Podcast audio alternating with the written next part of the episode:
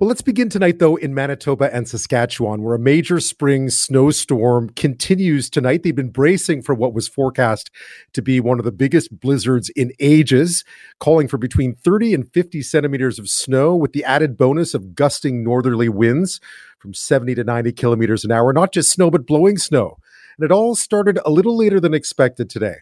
Well, the storm is walloping southern Manitoba and southeastern Saskatchewan. Environment Canada meteorologist Natalie Hasell says up to 80 centimeters of snow is expected in some regions in western Manitoba. All that now, although that now appears somewhat less likely than it did a little earlier.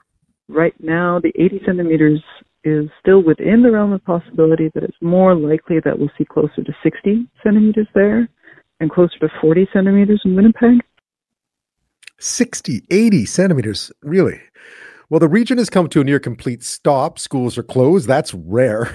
Flights canceled. Even the Jets game was called off tonight. Plows are out helping make sure emergency vehicles and public transit can still get around. So, just how bad has it been? And what's still to come? Let's bring back Richard Cloutier, co host of uh, The News on Winnipeg's CJOB. He's been living through this all day. We talked about it last night. Welcome back, Richard. How are you? Hey, great to be with you. Uh, I'm well. Uh, I actually saw somebody driving a Pontiac Fiero earlier today, trying to get Whoa. through the snow. Uh, that's, that's about as low of a vehicle you can get as far as low to the ground. And yeah, you'd be better off on a skateboard. yeah, struggling to get through this. Uh, we're about a third of the way in. Uh, Winnipeg proper is a different story from outside the city of Winnipeg and, and open areas. A lot of this has been whipped up by those winds, and uh, we're in kind of the calm part of this now. It's essentially stopped snowing in the Winnipeg area, only to pick up in the hours ahead. So, depending on what neighborhood you're in in Winnipeg, you're looking anywhere between 10 and 15 to 17 centimeters of snow so far, but with the bulk of it uh, still to come overnight and into tomorrow. Um, parts of southern Manitoba have been hit a whole lot harder towards the Canada US border. Um, that's where, in some cases, they've had to bring out the snow equipment uh, to get to healthcare staff so they could uh, uh, staff up hospitals appropriately.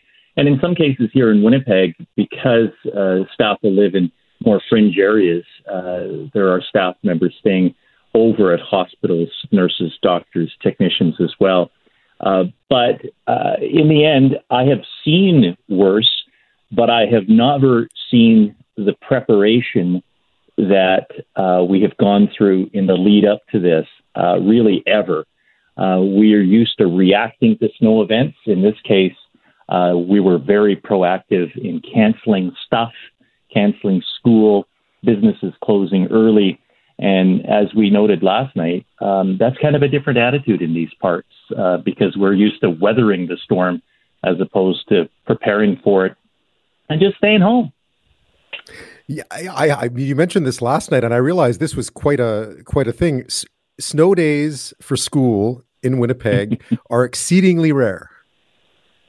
There was one school division in Winnipeg that decided that their kids are going to go to school today, and that created a bit of an uproar. But we haven't seen this proactive measure since 1997 in the thick of uh, the snowstorm. We had two back to back years of terrible snow, terrible winters, followed by floods. In 1996, uh, it was bad, but in 1997 we got walloped, and that ended up in a in the flood of, of last century.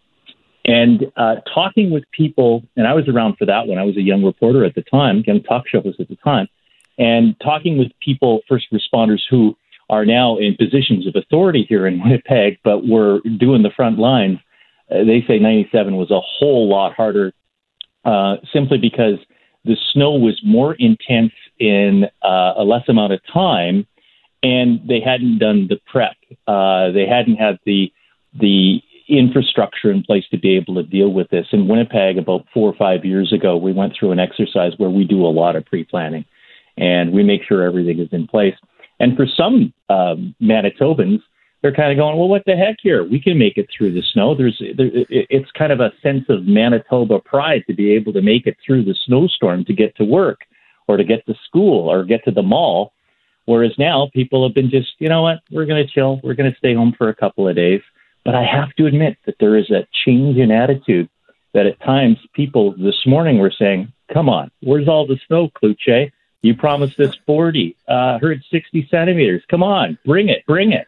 And, and so you know, suddenly you're getting the blame for this and saying, no, hang on, it's still more to come you know you can't win right? Uh, if you no. under prepare or you under talk about it then people are like well why why didn't we hear about all this snow coming? And if you over talk about it if you talk about it too much then they're like well where's the snow? We you know we could have gone to the jets game tonight. It's fine out there. The jets are in florida by the way. They play are they? in florida. Yeah. So there's a little bit of that right? So yeah. what? Our hockey players are in florida and some of them were saying, "Hey, we'd rather be at home helping out family right now than right. than basking in the Florida sunshine." where did I read? Where did I read that the Jets Kraken game had been canceled? Sorry, Richard, that's my bad. Yeah, so it, has been rescheduled.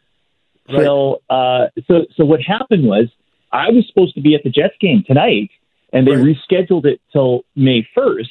But what the Jets did, the team, and good on them, they got right. out of Dodge before the snowstorm hit to get to Florida for their Friday game. Makes sense. So, yeah, hey, if you had that chance, you'd take it too. Yeah, because I realized a lot of flights were canceled too. So, I mean, what's yeah. tomorrow look like? Because there were a lot, obviously, a lot of precautions this time. Um, but what's what's happening for in terms of waiting for more to come? Because I gather there is more to come yeah, there really is more to come. It should start overnight again here. Um, a lot of businesses that weren't closed today, either uh, by business end of business day, said we're not opening on on Thursday, getting into the the long weekend. Uh, and I'm not saying downtown is a ghost town, but it's pretty much a ghost town.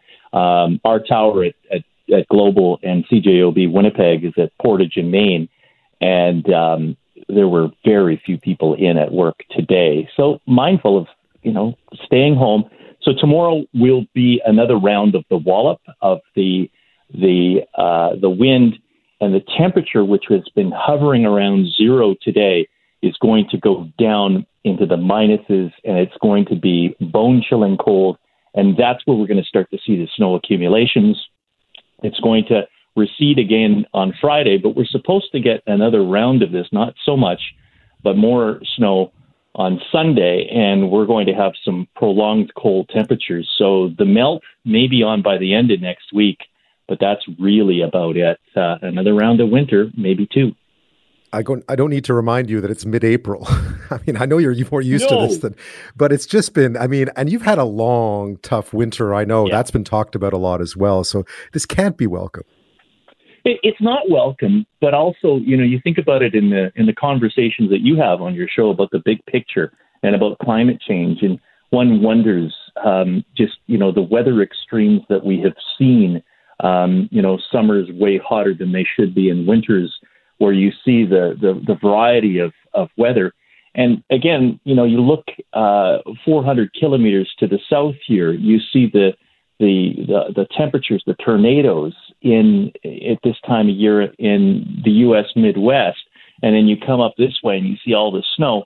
Yeah, we're used to getting some snow in April. March, April can be the worst months. You're ra- rarely clear until the end of May as far as any snow uh, whatsoever. But this has been probably my toughest winter um, in all my years, given uh, COVID lockdowns, and we had uh, some really nice weather in parts of March where we are saying, yeah, finally, we're going to get out of this. And then, boom, um, we've been, again, you know, whacked in the knees over this one. So we're looking forward to, to spring. But like anything else, we're hardy Manitobans. We can take this. But part of us are going, you know what? I just wish it was like the good old days while in the middle of a snowstorm, we'd go out and and kind of be with our Jeeps, our four by fours, and get out there and really weather the elements. Uh, some people have accused us of going soft. I would say we're a whole lot smarter. Except that that person in the Fiero, who who you'll have to track I, down down at some point. I would love to interview that person because uh, we've had a few transit buses that had to get pushed out. I've I doubt that Fiero made it, but uh, yeah, uh, there are instances where people have been getting stuck.